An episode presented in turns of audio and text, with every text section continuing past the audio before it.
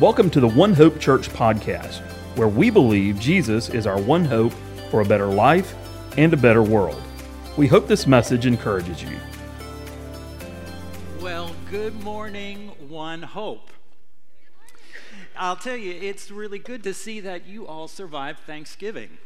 Uh, I have been looking on Facebook and I see that we have a lot of good cooks out here and we have a lot of people that had a lot of people in their home. I was just talking with some, well, several of you. Somebody said there was 50 some in their house having food and some said 25. And oh my goodness, isn't it a wonderful time of the year? yes, yes. Well, um, I just want to say it is good to be here. Now, uh, this platform, this stage feels pretty familiar to me. However, uh, it would, I would feel a whole lot more comfortable actually if I would have a microphone in my hand and or I could be behind a keyboard.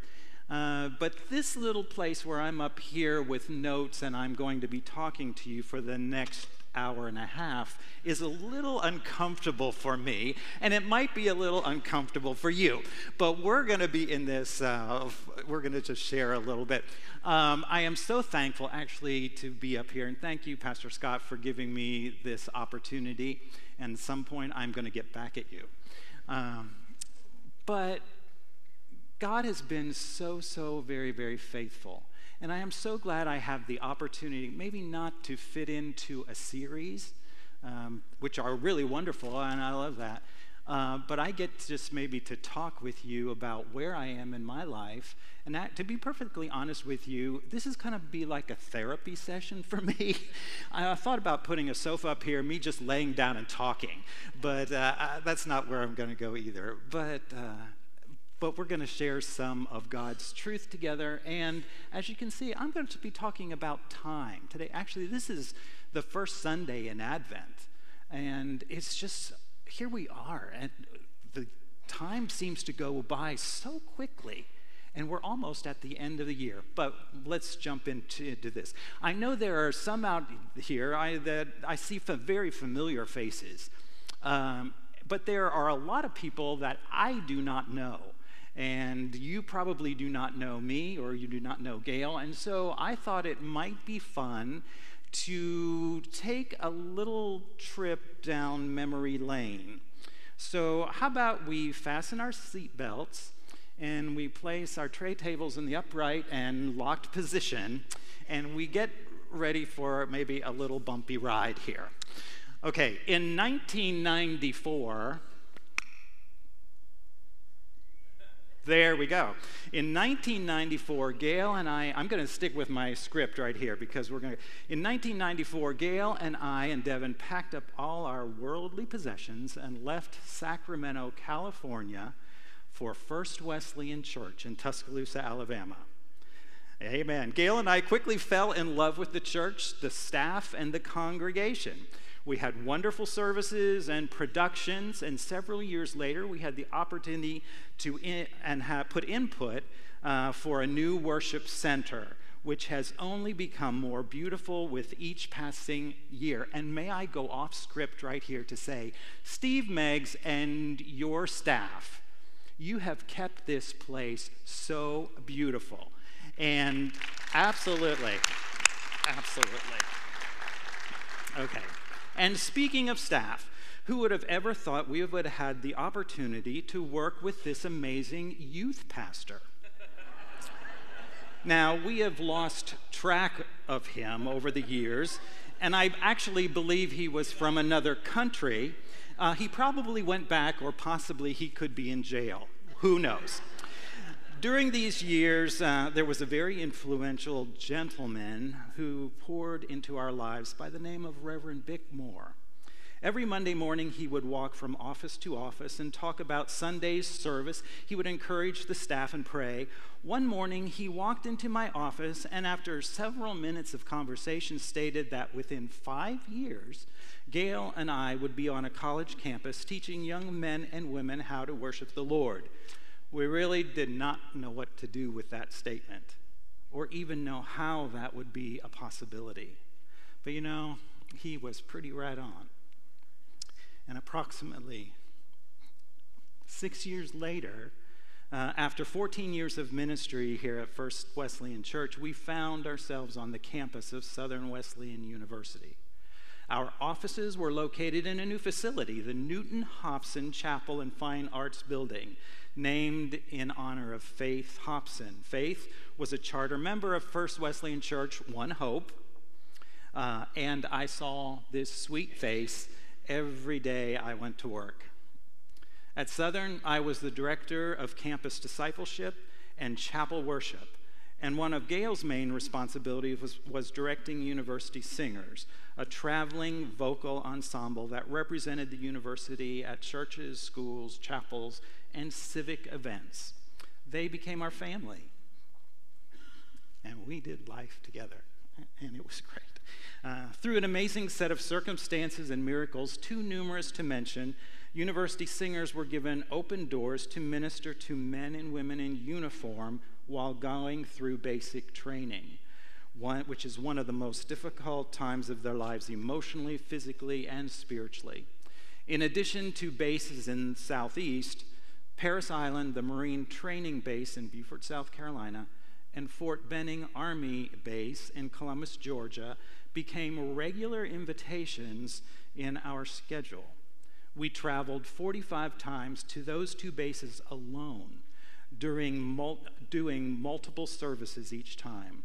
We witnessed hundreds of men and women stand to say yes to Jesus in each service. And over the next few years, we received and answered hundreds of letters from troops asking for prayer and sharing deep personal wounds they had never shared with any other person. 2015 and 2017, university singers traveled to military bases in Germany and Italy, ministering to in churches, chapel services, and Department of Defense schools. On our last evening in Italy, we sang for Marines and their families and the American ambassador at the American Embassy in Rome. Behind us hung a USO banner with the motto that read, Every moment counts. At the conclusion of that evening, that banner was given to university singers in appreciation for their ministry, and it has served as a constant reminder of the truth of those words that every moment really does count. In the summer of 2021, the Lord made it clear to us that we were to leave Southern Wesleyan University and move back to Tuscaloosa, Alabama. We readied our house put it on the market in October, and sold it in three days. That same month, we purchased a new home in Northport and moved our furniture and belongings there, here. However, we moved into a fifth wheel camper. We parked it at the edge of campus so that we could finish the last eight months of our contracts at Southern Wesleyan University. FYI, Gail and I are not campers. It was a long eight months, uh, but God was gracious, and we actually do look back on those days or a couple of them and laugh. no, it's good. On June the 1st, we officially moved to Alabama. We have come full circle, and we kind of feel like um, the end, you know, the Lion King movie, when everybody's singing the circle of life. It feels like we have come back here, and now the journey has come to an end and we are starting this new journey. What is amazing to me um, in going through those slides is that I have basically shared with you the last 28 years of my life in 5 minutes and 37 seconds. Time goes so quickly.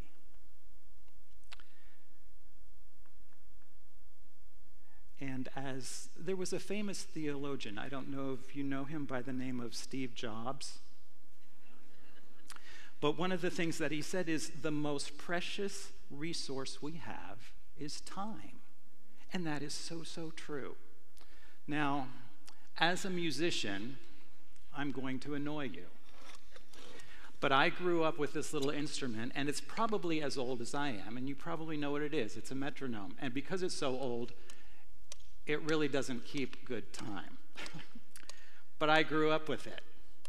And I can remember as being six and seven and eight years old, having this on my piano and trying to play with it in time. More vividly, I remember those college years when I was in a studio sitting at a piano playing. You hear how that's not steady? It's driving me crazy. Uh, but I can remember sitting at a, at a keyboard or a piano there and tr- trying to play some of these classical pieces where you have to get so many notes into just one of those little beats. And I can remember how difficult that was. But time is so very important. Now we have come a long way from this metronome, thank the Lord. But when you come in here on church on Sunday and you see Bradley standing up here and singing, and the worship team here, and there's a keyboard over here, and there's drums over here, um, time is still very important. And do you know how they stay? You see these little black things that are in their ears? They are not listening to the 23rd Psalm. You may think they are, but they're not. What they're hearing in their little ears is that, and it keeps them all together because time is so very, very, very important. Uh, while we were at Southern, actually, uh, we have this wonderful thing called Planning Center, and it was part of my responsibility putting the chapel services together. And in Planning Center, you can go online and you can plan the service down to the seconds of time. We had two, two chapel services every week, and they were 50 minutes long. And those 50 minutes had to include announcements, it had to include the vocal worship, it had to include bumper videos going into a sermon and all these series, all this kind of wonderful, wonderful stuff. And so you would, we had 50 minutes because students had to be dismissed at the end of those 50 minutes to get to class. And so we would do all of that planning and uh, down to the, the second. And then we would turn it over to a speaker who had absolutely no clue what time was. You know, and I can remember sitting on chairs going, okay, now should I walk up to the platform and release these students? Because they're going to get up and leave. Because time is so very, very important. We're living in one of the most beautiful, beautiful seasons of the year.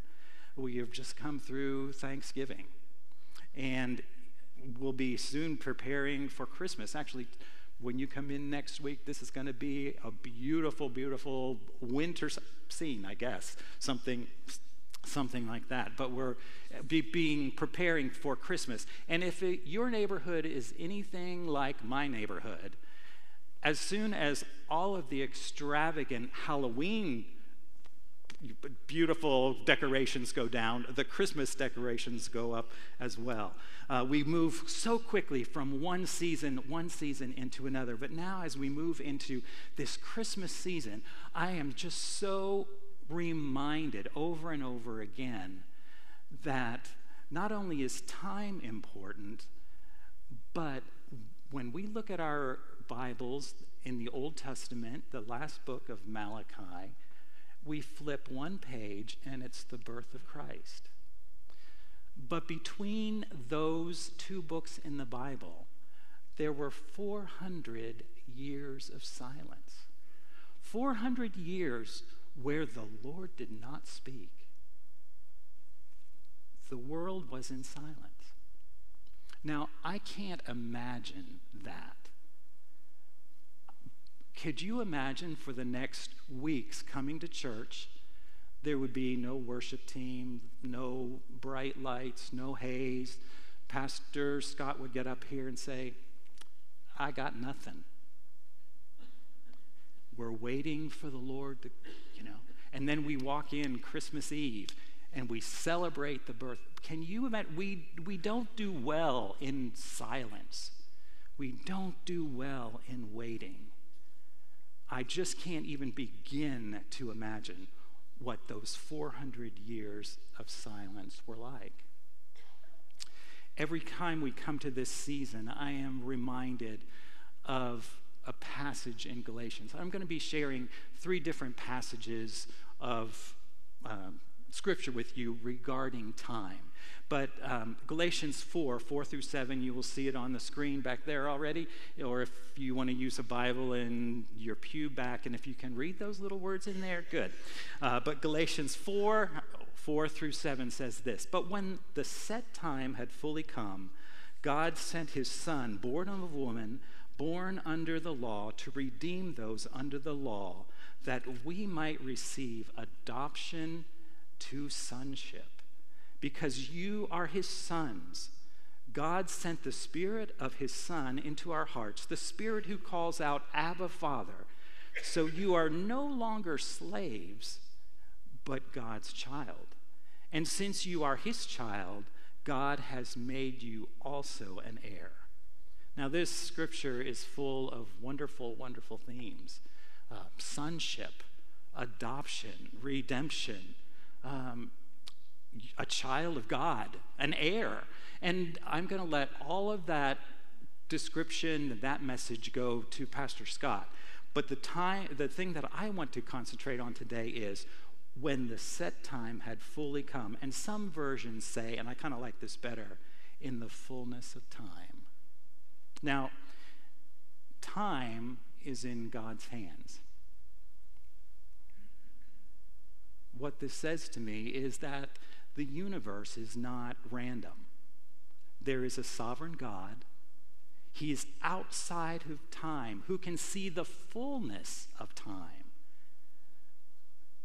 Life has meaning. There's a creator God who is up to something. And it's not random. And he sees the beginning to the very end. He sees Genesis through Revelation. He sees our first breath to our last breath. God is up to something. And what that says is that there is great hope for us today, especially in this world. Sometimes we can look around and we can say, oh my goodness, how things are changing.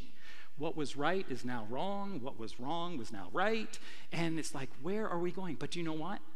Even maybe in the silence, where we don't hear God so strongly, he is still working. And He has a plan, and He will carry it through from beginning to an end. And do not mistake the silence of God for the absence of God because he's here. Did you hear that? Do not do not mistake the silence of God as the absence of God. He is here and he is working.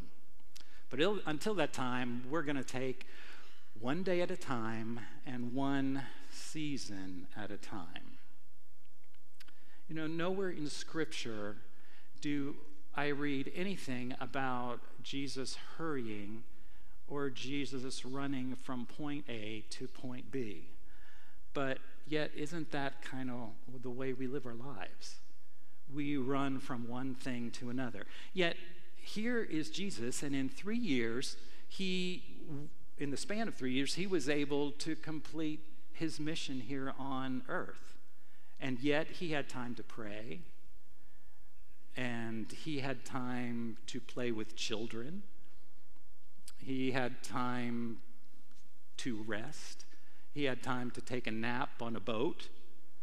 And all of the while, he was playing referee to these 12 disciples that were pretty clueless of what was going on. One of the most uh, poetic passages in Scripture in the Old Testament, and that's where we're going to move next, is found in Ecclesiastes 1 through 8. And here the author, and it's typically said that the author is Solomon, so we're going to go with that today. And he was, you know, one of the very wisest mans. But he states that the universe has a flow and a regularity to it uh, that is out of human control. So let's look at Ecclesiastes 3 1 through 8. There is a time for everything and a season for every activity under the heavens. A time to be born and a time to die. A time to plant and a time to uproot. A time to kill and a time to heal.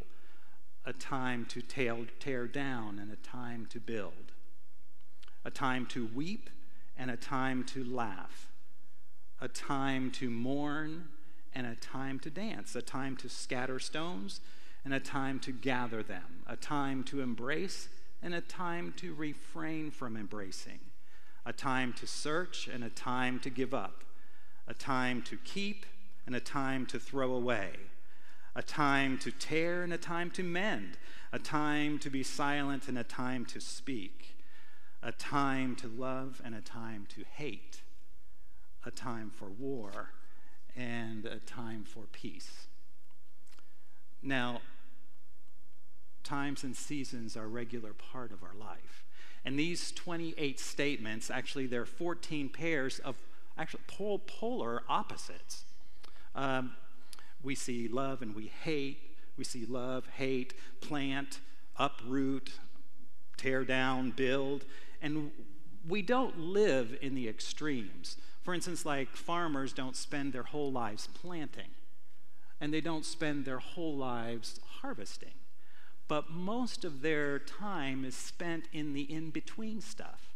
They're preparing the ground, they're fertilizing the ground, they're weeding the plants, they're watering the plants. They do all that stuff. They don't live simply in the planting season. And that's with us today. Can you imagine living with someone who spoke constantly? Maybe some of you can. but on the other street, can you imagine with someone who was completely silent? Well, that would not, you know. But we live in the middle and we try to find this balance between, and we, um, so that we can joyfully embrace all of life and the things that God gives us. However, we do know that life is uncertain. And sometimes we will find ourselves in one of those extremes. We will find ourselves in a season of mourning. We may find ourselves in a season of searching. Lord, where do you want me to go? Where do you want me to live? Where do you who do you want me to marry? What job should I have? What house should I buy? What school should I attend? What where where do you want me? We find ourselves in those those seasons. But when we walk with the Lord, it's so wonderful to know that we don't even though we're in those seasons, we don't have to worry because he is in control and things are going to turn out, and we can still live in joyful anticipation of the next day and His faithfulness through it all. Also, time is an opportunity. Um, I don't know if you're familiar. I, I, like a lot of movies, but one of the movies that I watch from time to time and I enjoy is Dead Poet Society. I don't know if you're familiar with that, but it's, it's a great movie. Robin Williams plays, he's a teacher in a private boys' school, and, he, and very early in the, in the movie, he gets all of these guys up, and he takes them down to this very dim lit hallway and they're standing in front of trophy cases and it's where you know the trophies are and there's pictures of students that have been there years and years ago and they're probably gone and Robin Williams says to these boys, What do you think they would say to you? If they had the opportunity to speak to you, what would they say? And these boys are standing there wide eyed and they're just looking around. And as he and Robin Williams walks behind them and says, Carpe diem, seize the day. Carpe diem, seize the day. Sometimes I wonder if God does that to us. He puts us in this life, and we see those that have gone before, and He presents opportunities to us. And I wonder if He stands behind us and says, Carpe diem, seize the day, seize that opportunity. Don't let it slip by. It's just a thought. But we do know that wherever we are, whatever we're doing, God is watching and He is in control.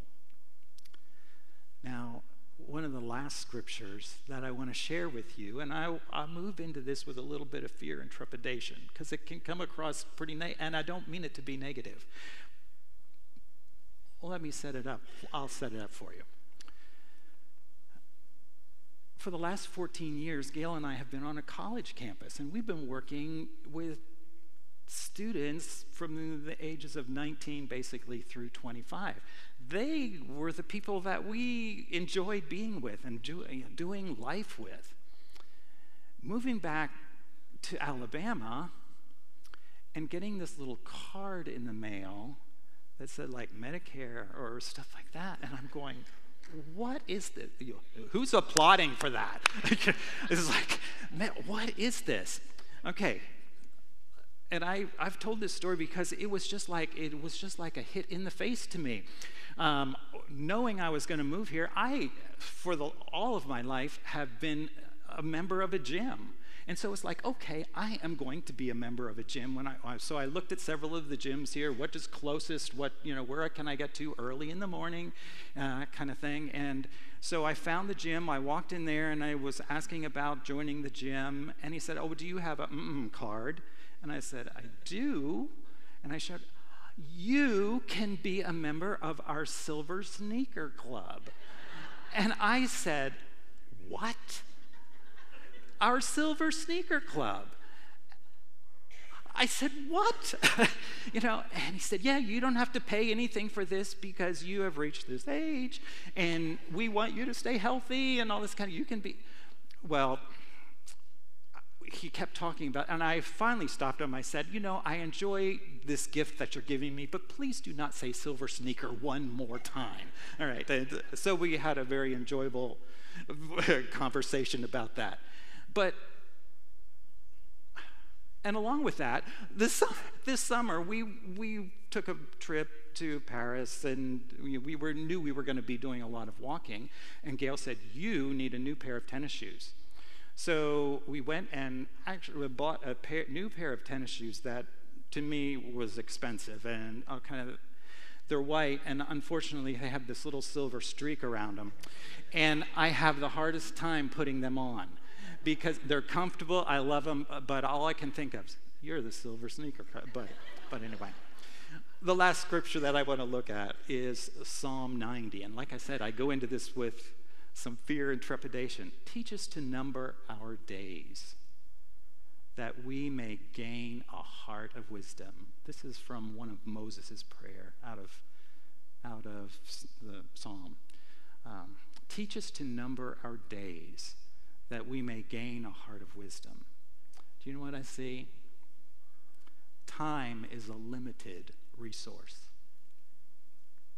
I can remember as a child going to my grandparents' house. And you, we would, they, they were, of course, Christians. He was an old time pilgrim holiness pastor. And, you know, there were all these phrases hung on the wall or pictures, that kind of thing. And I can remember seeing this little picture, and it, and it looked kind of scary because it was like a boat that was ready to capsize and it had children in it. But what was written on the bottom of it says, Only one life will soon be passed. Only what's done for Christ will last, which is true. But to me, that was scary. You know, it was a scary picture. Uh, but, we, but again, time is a, a very limited resource. And one of the first steps in making our life count, ironically enough, is counting our time. I have heard, well, th- did you know that the average life expectancy, this is, uh, see, this is, uh, this is why I'm scared to go here. The average life expectancy of the American male is 76 years old. Ladies, for you, it's 80. Now, we should probably close in prayer and maybe, no, leave on that happy note. No, but I have uh, heard many, many people say that, you know, in counting our days and being careful, what we should do is when we reach a certain age, for instance, like say you're 66, and we know that 76 is, you should get like 10 marbles and put them in a jar, and then every year, maybe on your birthday or maybe January 1, you take out one of those marbles. And it's just a visual reminder that time is precious. And it really, really is. Uh, coming here, I thought it was very interesting.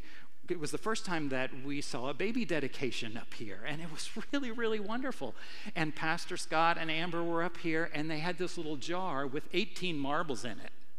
Now, don't tell Pastor Scott this, but those of us that are a little bit older, yet you have those 18 marbles in that jar.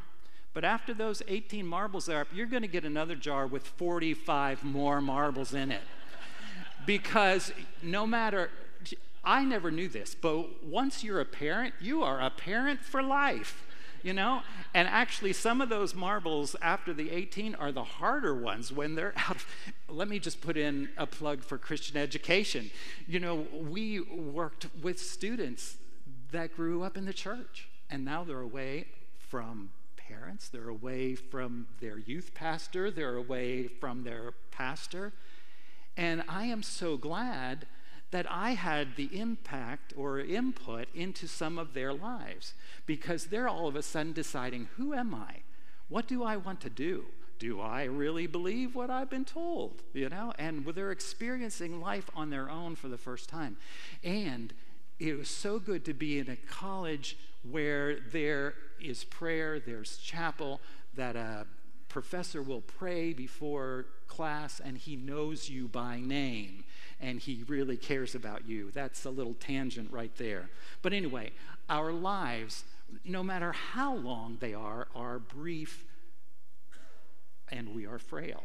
Now, I don't want this to be like an Eeyore kind of moment, like, oh, I only have one more marble left. You know, you know, that's not it at all. I don't think God wants us to walk around and worry about that at all. But He does want us to measure our days and to live our days to the full.